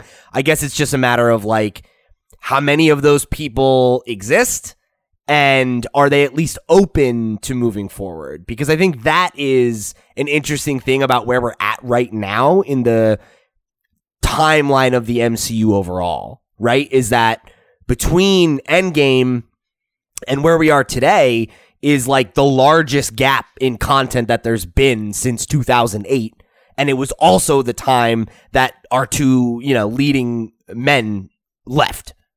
So I think right now, when you're in that in between period and the only stuff that you've gotten are the Disney Plus series, which are great, but feel smaller than the movies. Like they're kind of their own beast. Like, I guess I kind of, I guess I get it a little bit more. And I, I think, like, will people still feel that way a few movies from now, right? Where we have new characters to root for, or we have, you know, a, a, really great Captain America 4 that stars Sam Wilson instead of Steve Rogers. Like, I think those are all things that could win over general MCU audiences in the same way that, you know, I remember having the conversation back in the day of like, are people going to care about a Black Panther movie as much as they care about a Captain America movie? Are people going to care as much about an Ant Man movie or a Guardians of the Galaxy? And they did, right? They just had to be proven that that was something that they wanted. They didn't know they wanted it until they were given it. Um, and I think you could see that same trajectory here. But right now, when that's just an idea, it's easy to be like, I don't want that because you've never gotten it and you know that you like the other thing. The problem in your example is that those were additive. Those were additions to the MCU. This is a subtraction. Sure. This is saying you can't have this anymore. We're giving you that. Now you get this. This is like when you go to McDonald's and they tell you, yeah, we don't make chicken selects anymore. Oh, um, bro. We got nuggets Which- though. Why would you bring that up? Because it hurts me. Okay. Damn. It's my pain too. I need to commiserate with someone over this loss. Yeah. Um yeah. Uh that uh, good good points, Pete. Um, I, but I other think what you're saying is is completely true, right? Like this is different. This is unprecedented, and like people might not react that same way. I guess my question is like, how many people? Yeah. You know, because that's the real thing. If it's like a few pissed off nerds who don't go see Captain America 4 and it makes like a billion dollars instead of 1.2 billion dollars, like who really gives a shit, right? That doesn't matter. Um, it, it's if there's like a large swath of people that just don't want to accept the fact that the MCU is living and breathing and that characters are going to go away and not come back. And like, that's just something we need to accept or don't, you know? Yeah, I it to the people that don't accept this quite yet, like the people wh- who put up this billboard. I mean, I feel like there are still going to be moments where people are going to say, "This isn't my Spider-Man. This isn't my whatever," because of iterations in general, and because this film, the MCU is contained all within the same universe and the same timeline and has the same repercussions that we do in normal time Yeah. it, it- there are just going to be eras where oh i liked you know I'm, I'm the fan of the avengers from the original series and then the next wave of kids are going to be fans of the new avengers because that's when they started growing up with the movies. It, it'll it'll be like time periods but it'll be different because this story and these characters will continue to change and you'll mm. continue to get that o- over like it over the years. It's like pokemon. Yeah I love Gen One and Gen Two, right? But other people, they're all in the same world. They all have the same Pokemon. You know, uh, oh, they get additive stuff, right? Um, but uh, it, it depending on when you grew up with it and when you interact with the piece of medium, uh, that's when that that's when you're a fan of something. Right. And like especially when you think about the MCU, that's huge, right? Cuz like when Iron Man came out, I was in high school. You know, like and I'm Sure, a yeah. nearly 30-year-old man. Like the kids that uh, that were at you know, fucking Endgame when I went and saw it. They weren't alive, some of them, when that movie came out, you know? um, so to them, like, yeah, like I, I think that is worth considering. That like yeah, like you might lose some people, but I know plenty of people that don't like phase one or phase two and only got interested in in things in phase three. You know? So, um, I, I, I just want to add this because I think that, um, I mean, it, it, it could be, it could mean a lot of different things, but, um, the Falcon Winter Soldier finale episode is one of the only projects the MCU has ever done to get a rotten score on Rotten Tomatoes. Now, of course, Specifically that episode. yeah, Interesting. that doesn't mean that you know the show sucked it doesn't mean people weren't watching it it just means that you know people didn't love the way it resolved and i have seen a lot of negative feedback not just about that episode but about you know um, the show in general Yeah. um, and I think that, you know, I disagree. But if that's the case, if the narrative about the show ends up being that it was not good, then I think that sets up Sam Wilson's Captain America movie pretty badly. Um, especially because the same showrunner and one of the key writers from the show are transitioning over to the movie. Of course, movies get rewritten all the time. And the first person who wrote it that by the end it doesn't look anything like what they put together um but still you know for people who don't like the show that's a bad omen and Right. If people are predisposed to dislike sam wilson's captain america for reasons of the show being bad look i'm not even going to beat around the bush. The fact is that anthony mackie's black. Shocking i know. But when you have a character who is other than white, if the character that they're, you know, aping or taking the mantle from was white, there's a predisposition to disliking that character. Mhm. Everything about them that you could dislike is magnified by a certain audience. And you don't even need to be a racist for that to be true. It is what it is. Um, if you love Steve Rogers, you're not inherently going to want to accept Sam Wilson's cap. I didn't in the comics. I did not inherently accept him. On our book club episode, which you should listen to, I said that when they first made that decision, I was not about it at all. And I'm not racist. Um, I just wanted Steve. Hmm. So if you feel like that, and this is the first test, it's like, wait, I'm giving up Steve Rogers for this shit? Pass. And then you you look forward and it's like there's an Armor Wars TV show coming with Rhodey Mhm. in the in the starring vehicle. Um and you're like well i want tony stark. I paid $20000 or i contributed a portion of 20k towards a billboard and this is the shit i gotta sit through? Pass. Uh obviously that's not going to be everybody on earth but i think that the amount of people who feel that way or who could potentially feel that way is not necessarily tiny. I think that's probably fair to say, and, I think um, something worth pointing out with Falcon and Winter Soldier too is that like I saw a lot of criticism coming from you know not just people who were like oh like not my like I don't want people who were like critical of its politics who might like the idea of a black Captain America but didn't feel like the show handled it well or, or what have you and like that's another kind of like nick in the armor right like if there are some people that are going to be predispositioned to be like, I don't want this no matter what. But the people that would like it are like, ah, but not like this. Like that's not that's not a great jumping off point, you know? Um Yeah.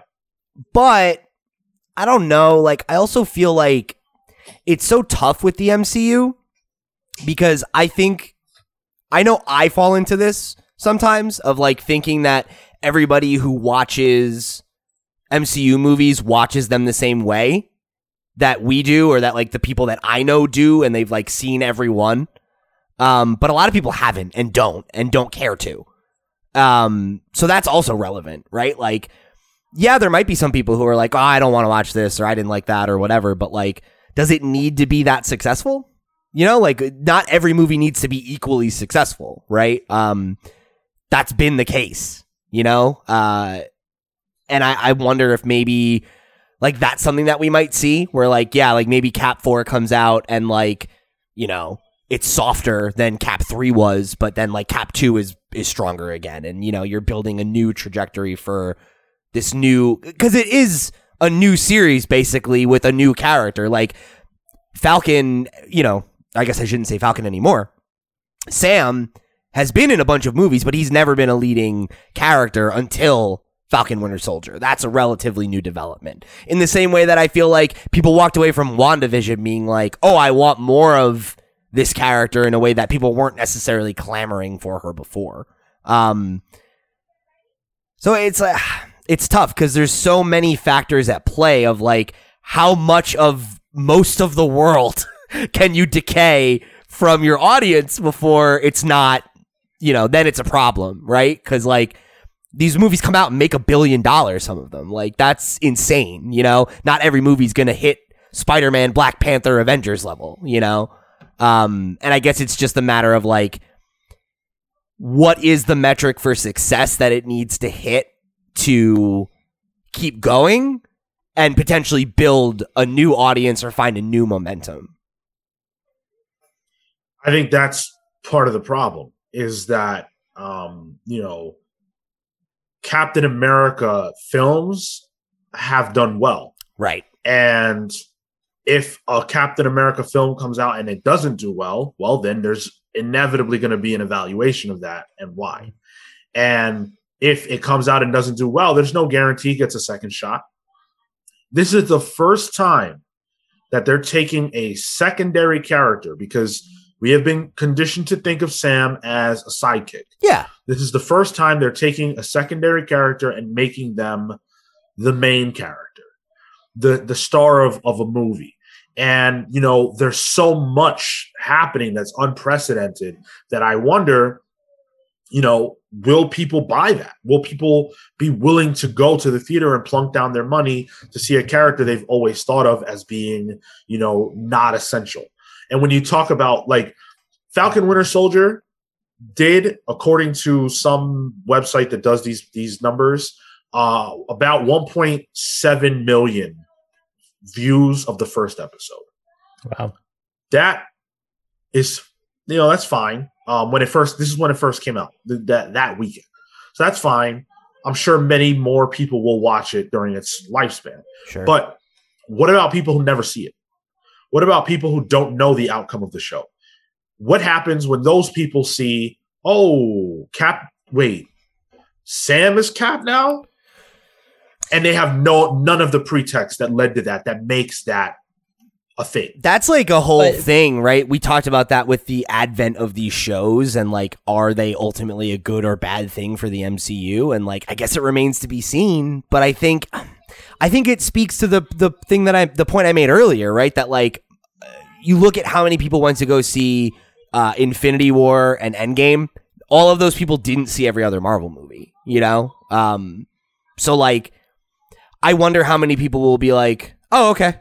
Yeah, he gave Sam the shield at the end of uh, Endgame, right? So he's Cap now. That makes sense.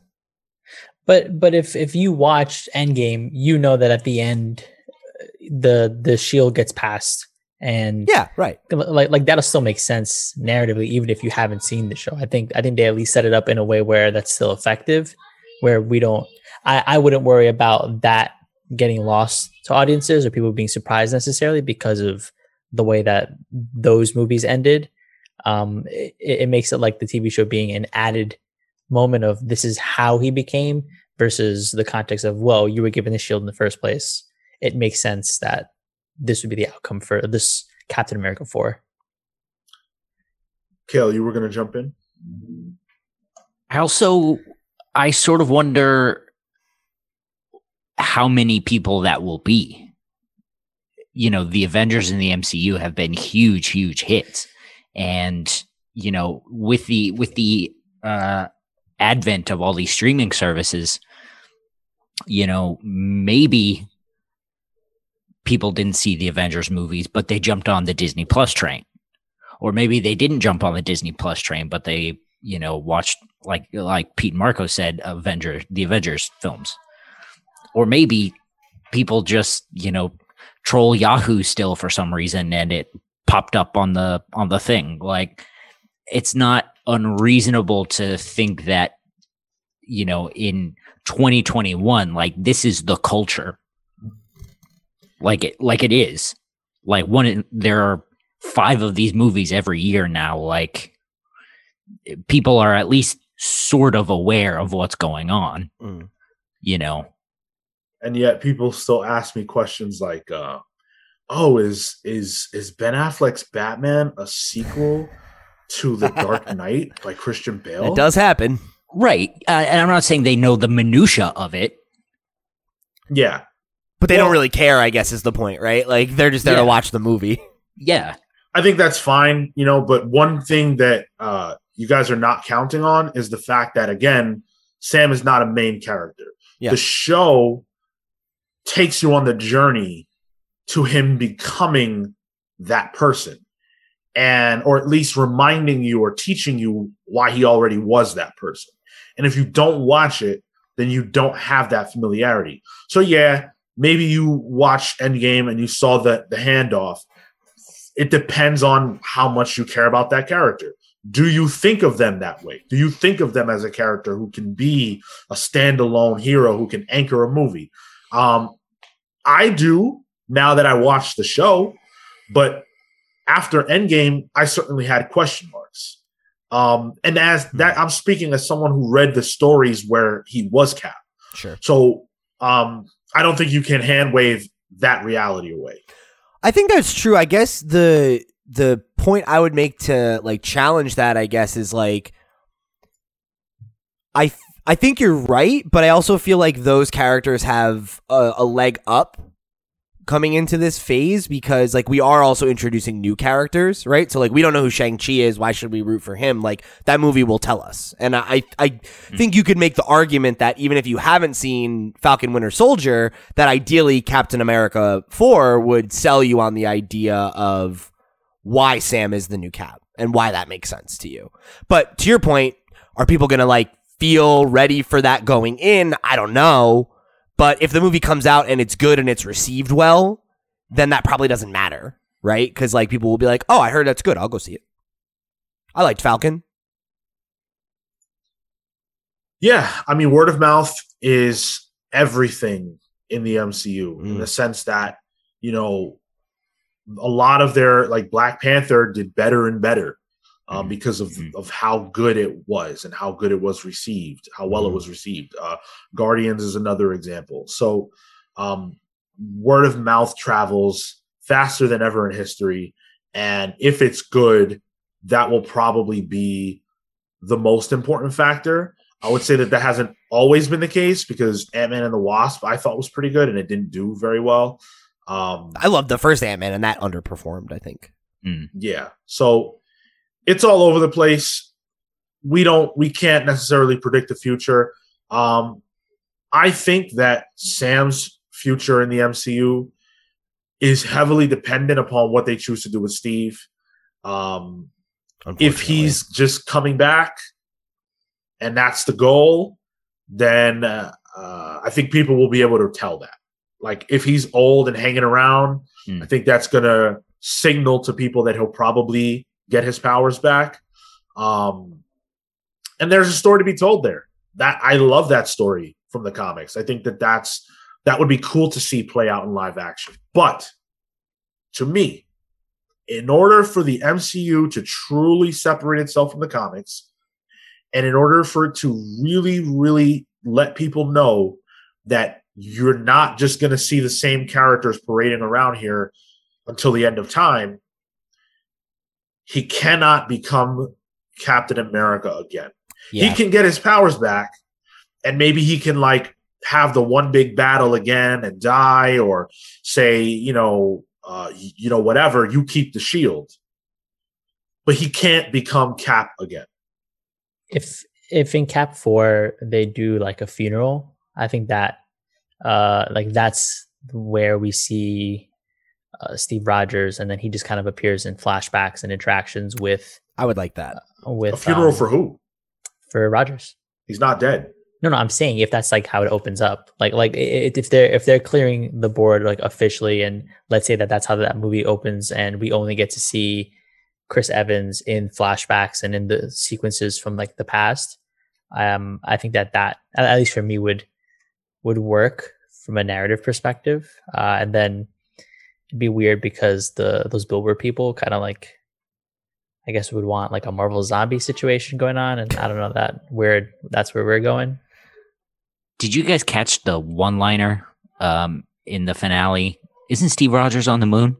It's not the Oh, only yeah. time they mentioned that, but I know. I feel like I heard that a couple of times through Yep. the show. he's I not wa- dead. I wonder if they're going to do the uh, the the Nick Fury Watcher situation. Yep. Oh Steve Rogers yeah, is absolutely alive.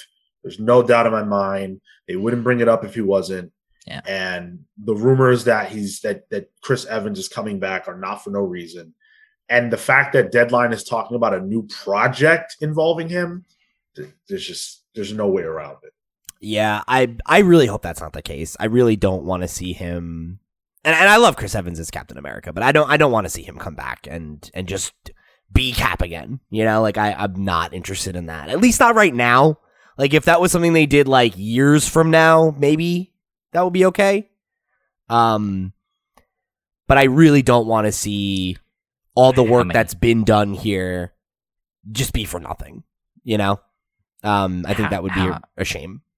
How many years can they do that though? I mean, the Captain America films and the Avengers films, you know, was a a decade. Right? You know, like Yep. they can only do that for so long. Yeah. Right. Yeah. He only And has so many years left. He could play the character. Yeah. Well, And and, and no matter what you do, that takes away from Anthony Mackie as well.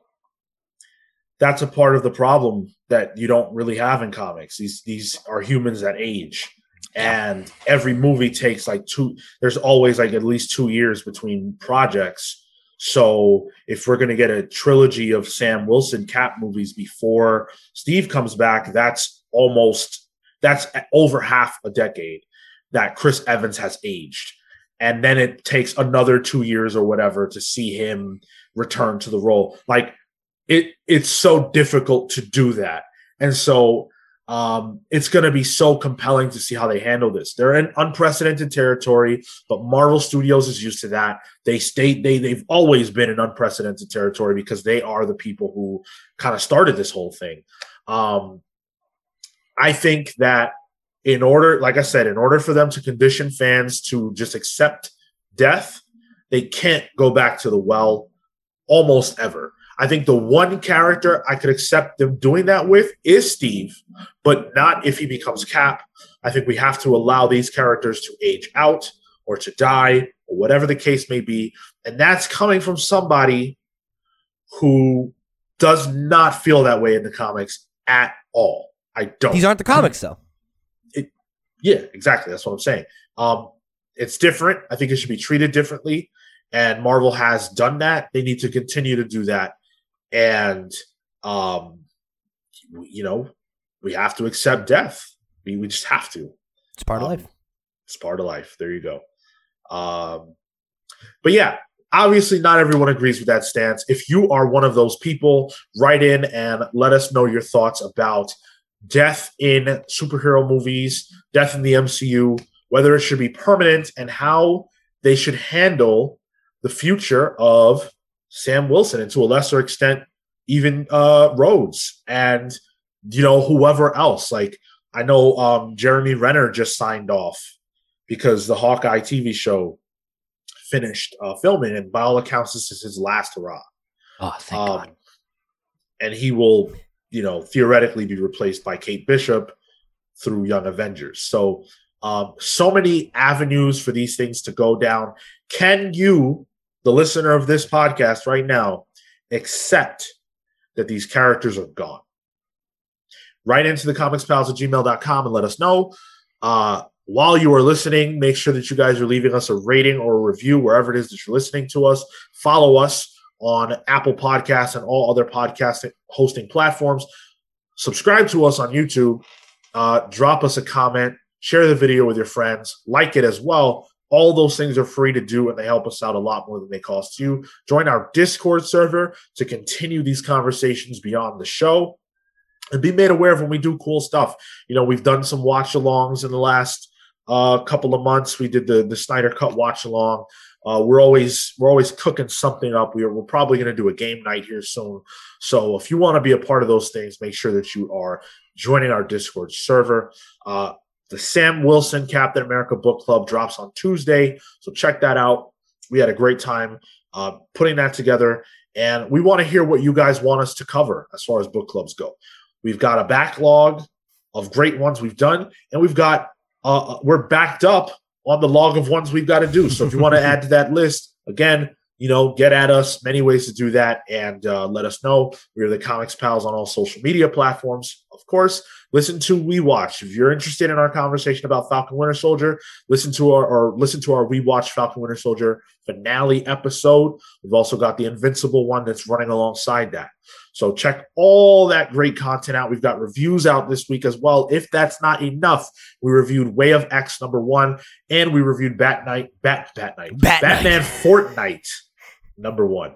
The Uh, so lots of Fortnite. great- lots of great content out there for you guys to check out. Thank you so much for listening. We really appreciate you. I'm done rambling. Let's hit the plugs, Pete. Cool. I'll ramble for a while. Um, yes. I mean, how you guys feel about death? You know, you got to learn to accept it. Anyway, uh, if you want to come talk, it. if you want to come talk to me about death, you can follow me at loud underscore Pete on Twitter and Instagram. Uh, if you want to get some more content from me, you can check out uh, the podcast, uh, video game podcast I host goes up on Mondays. And then uh, you can also go check out my band, uh, Long Friend, Time Friend at LFTF The Band on Twitter. Uh, we've got our debut album, If Me Dies, Me Dies, out this year, back in February. So about to turn two months, actually, uh, this week. So, um, Nice. yeah, uh, really proud of it. Go check it out. Marco.